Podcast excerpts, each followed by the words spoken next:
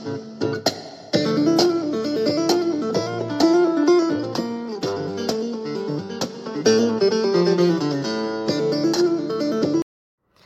friends. Welcome to my podcast Wisdom of Heart, Season 2 The Inspiring Stories.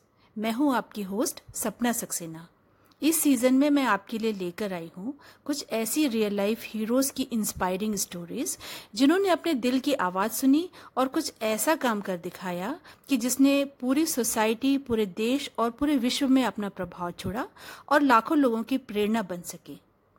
Interesting मेरे इस season के हर podcast को ध्यान से सुनिएगा। मेरी हर स्टोरी इंटरेस्टिंग होने के साथ साथ आपको ये विश्वास दिलाएगी कि आज की दुनिया में इंसानियत ज़िंदा है और तमाम परेशानियों के बावजूद भी ये खूबसूरत है। तो मेरी पहली स्टोरी है मोहम्मद यूनुस के बारे में, जिन्हें 2006 में नोबल पीस प्राइज मिला था। ये बांग्लादेश के रहने वाले हैं। शायद आप में से काफ़ी लोगों ने इनका नाम सुना होगा। इन्होंने बहुत ही गरीब लोगों के लिए माइक्रो क्रेडिट लोन के क्षेत्र में काम किया और ग्रामीण बैंक स्थापित किया। इन्हें नोबल पीस प्राइज के अलावा और भी कई तरह के प्राइजेस मिल चुके हैं, कई तरह के अवार्ड्स मिल चुके हैं।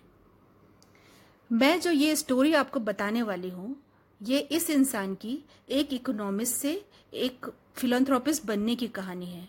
और ये समझने की कोशिश है कि वो कौन सी भावनाएँ थी जिन्होंने इन्हें सफ़र को तय करने के लिए प्रेरित किया। मोहम्मद यूनुस बांग्लादेश की यूनिवर्सिटी में इकोनॉमिक्स पढ़ाते थे। उन्होंने यूएसए से पीएचडी की थी, इसलिए बड़े उत्साह से बड़ी बड़ी इकोनॉमिक्स की थ्योरी पढ़ाया करते थे। लेकिन जब वो यूनिवर्सिटी से बाहर जाते थे तो देखते थे कि आसपास बहुत ही कमज़ोर, बिल्कुल कंकाल की तरह दुबले पतले लोग हैं। इतने बीमार हैं कि जैसे मरने का इंतज़ार कर रहे हों। उन्हें लगा कि वो जो कुछ भी पढ़ा रहे हैं, जो कुछ भी सिखा रहे हैं, उसका इन लोगों के जीवन में कोई महत्व नहीं है। इसीलिए उन्होंने ये पता करना शुरू किया कि यूनिवर्सिटी के पास में जो गाँव हैं उसमें लोग कैसे रहते हैं। वो ये जानना चाहते थे कि क्या वो एक इंसान के तौर पर इनमें से किसी की मदद कर सकते हैं चाहे वो एक ही इंसान क्यों ना हो। और वो इसे ऊपर से ही नहीं बल्कि ग्राउंड लेवल पर करना चाहते थे। इसी कोशिश में एक इंसिडेंट ने उन्हें एक, एक दिशा दिखाई।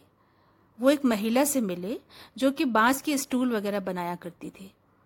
उससे बात करके उन्हें ये पता चला कि दिन भर काम करके वो सिर्फ़ दो रुपए कमाती है। ऐसा इसलिए कि उसके पास बाँस खरीदने के लिए पैसे नहीं हैं। एक दुकान वाला उसे बाँस वगैरह खरीद कर देता है और दिन भर का मेहनताना दो रुपए देता है और फिर बाँस की बनी चीज़ों को अपने दामों पर बेचता है। उसने बताया कि जो बाँस दिन भर में वो बनाती है, उसकी कीमत, खरीदने की कीमत लगभग बीस रुपए होती है। मिस्टर यूनुस ने सोचा कि लोग बीस रुपयों के लिए इतना सफ़र करते हैं, क्या इनके लिए कुछ भी नहीं किया जा सकता है? उन्होंने सोचा कि मैं ही बीस रुपये दे देता हूँ। फिर उनके दिमाग में एक दूसरा आइडिया आया। उन्होंने सोचा कि ऐसे लोगों की लिस्ट बनाते हैं, जिन्हें इस तरह के पैसों की ज़रूरत है। उन्होंने अपने स्टूडेंट्स की मदद से एक लिस्ट बनाई। टोटल लिस्ट लगभग बयालीस लोगों की थी, और जब टोटल अमाउंट जुड़ा तो वो लगभग सत्ताईस सौ रुपये था। मिस्टर यूनुस को बहुत ही शर्म महसूस हुई कि हम ऐसे समाज का हिस्सा हैं, जहाँ मात्र सत्ताईस सौ रुपये के लिए बयालीस मेहनती और स्किल्ड लोग इतनी परेशानी झेल रहे हैं।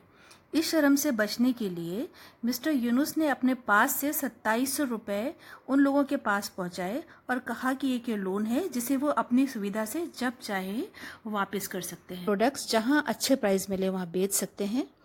सारे लोग पैसा मिलने से खुशी से उछल पड़े।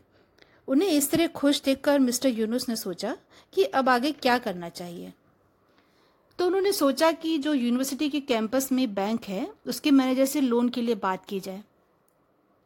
पर जैसे ही वो गरीब लोगों को लोन देने की बात करने लगे तो वो मैनेजर जैसे आसमान से गिरा। आर यू क्रेजी आप होश में हैं? गरीब लोगों को लोन कैसे दे सकते हैं? वो क्रेडिट वर्दी नहीं होते हैं। मिस्टर यूनुस ने उनसे बार बार निवेदन किया छोटा अमाउंट है दे दे एक बार को, तो कोशिश करें। पर मैनेजर तैयार नहीं हुआ। उसका कहना था कि एक तो ये कोलेट्रल नहीं दे सकते दूसरा इतना छोटा अमाउंट फाइनेंस नहीं किया जा सकता।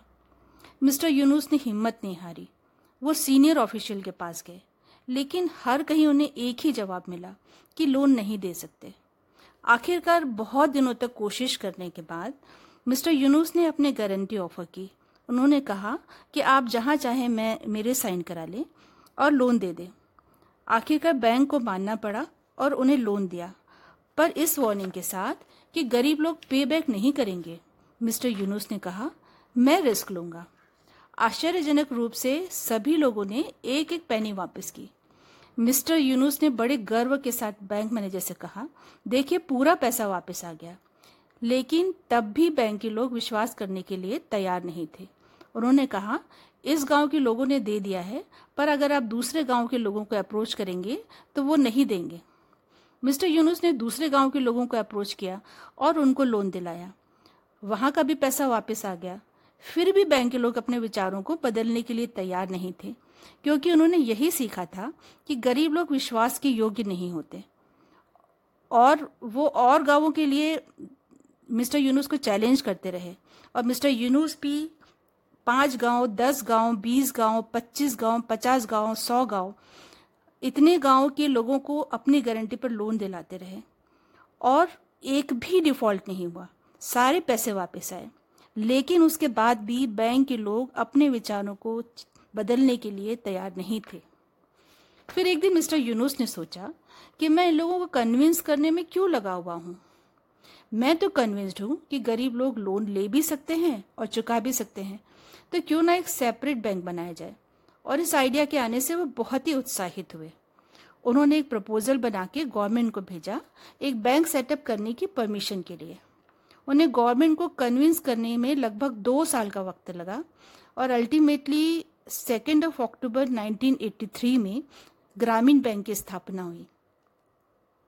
आपको ये जानकर आश्चर्य होगा कि आज की तारीख में ग्रामीण बैंक की 2500 से भी ज़्यादा शाखाएँ हैं और 20,000 से भी ज़्यादा लोग इनमें काम करते हैं और ये 204 मिलियन डॉलर से भी ज़्यादा रेवेन्यू जनरेट करते हैं। तो ये है ना ये आश्चर्यजनक और चमत्कारी? आप सोचिए कि इस एक आइडिया से कितने लोगों के जीवन में बदलाव आया होगा उनका जीवन स्तर उठा होगा उनके परिवार में खुशियाँ आई होंगी। और वो भावना या इमोशन जिसने मिस्टर यूनुस को इतना बड़ा काम करने के लिए प्रेरित किया, वो थी एम्पेथी या संवेदनशीलता। इसके साथ कंसिस्टेंट एफर्ट्स प्योर इंटेंशन और गरीबों की ईमानदारी पर गहरा विश्वास, इन सब चीज़ों ने इतने असंभव काम को भी संभव कर दिखाया। तो दोस्तों, इस तरह की इंस्पायरिंग स्टोरीज को ज़्यादा से ज़्यादा लोगों को सुनाना चाहिए, क्योंकि ये इस दुनिया को एक बेहतर प्लेस बनाने में मदद करती है। इसलिए इसे ज़्यादा से ज़्यादा शेयर करें। तो मिलते हैं अगली बार ऐसी ही एक और इंस्पायरिंग स्टोरीज के साथ। Thank you very much